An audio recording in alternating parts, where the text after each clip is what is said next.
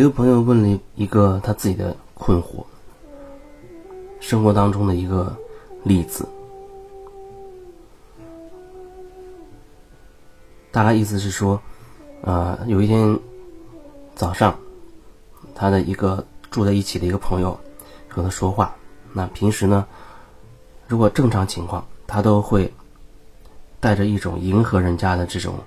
想法呢，接接一句话，因为他觉得怕人家说了这句话，大家都不理他，比较尴尬。他担心对方尴尬，所以呢，就去接话。但是呢，这一天他就他这个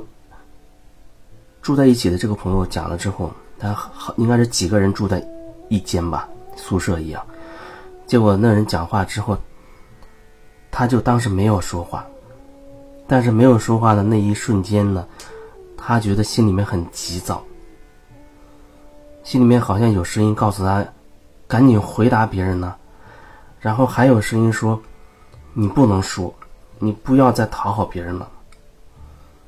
两个声音在他心里面开始打架，所以他觉得特急躁，也很难受，他就不知道该怎么办好了。他原来是打算改变以前那种迎合别人、讨好别人的这种模式，但是看起来好像让他更痛苦了，就是这样的一个过程。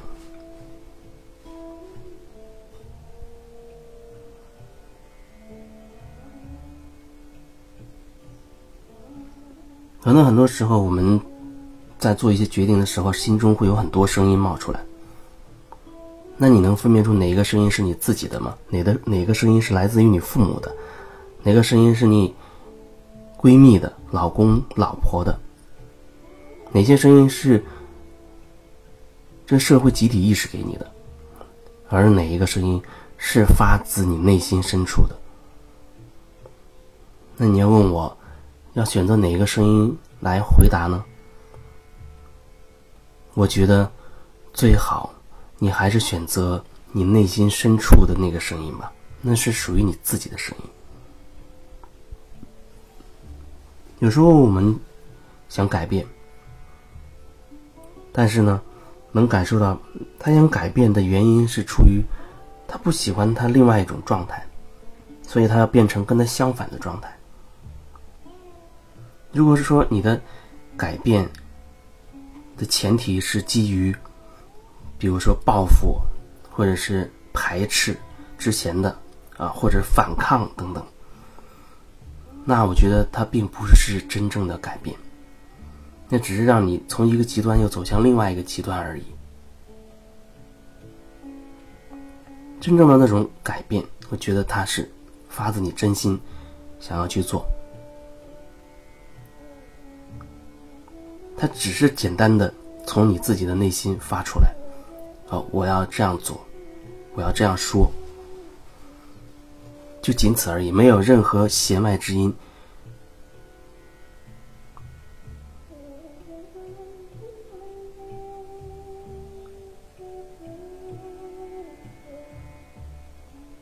所以说，当你觉得你不想再去讨好别人了的时候，可是你同时又觉得。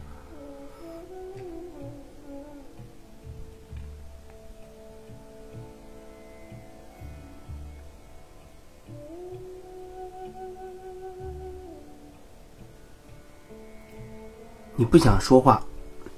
但是呢，你又觉得好像要快回答别人，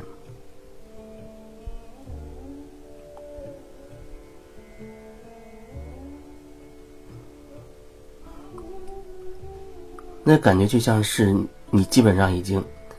同时在体验这两个极端了。旧的模式它还会冒出来。那讨好的模式还会出来，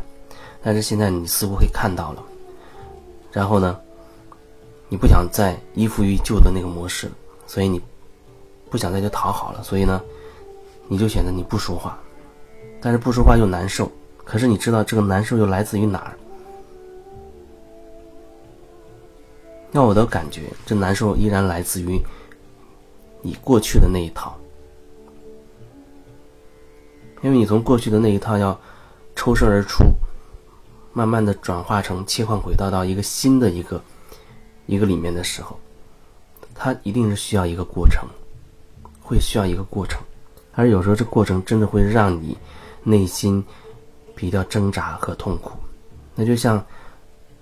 交战双方一样，你看见了旧的对给带给你的不好的，你又渴望一个新的东西。可是同时被旧的牵扯着，也许有一天，你两个都能看到了，你都可以接受。那时候可能你心里面会生出一个你真正想要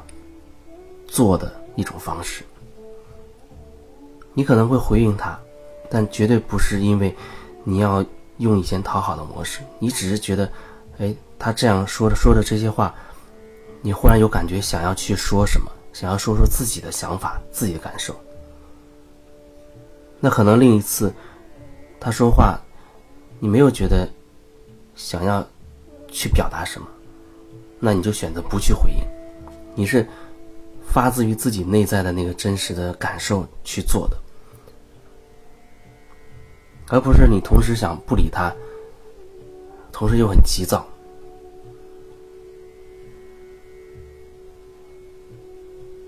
这好像在批判自己过去的那一套不对。当你开始在批判的时候，其实你又会再一次的忽略自己内心那些真实的东西。所以不管怎么样，你总要回头去感受你自己那一刻真实的感受，选择一个让你能踏实的、能够让你轻松的一个方式。去回应，包括你不说话，不说话其实依然是一种回应。这里面还会隐含着你会在意别人的看法，所以它可以延伸出去，就能感受到提问题的人他内在有很多的混乱，有很多的意识会冒出来。看起来好像只是这样一件小事情，但是它却折射出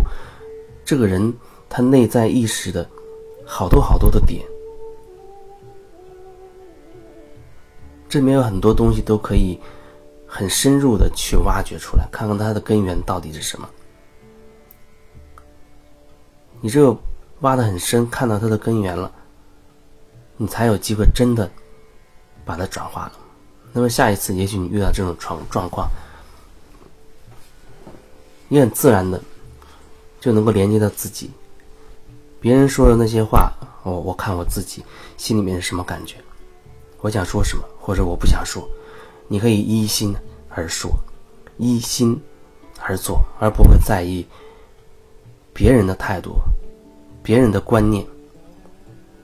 你依然可以做回你自己。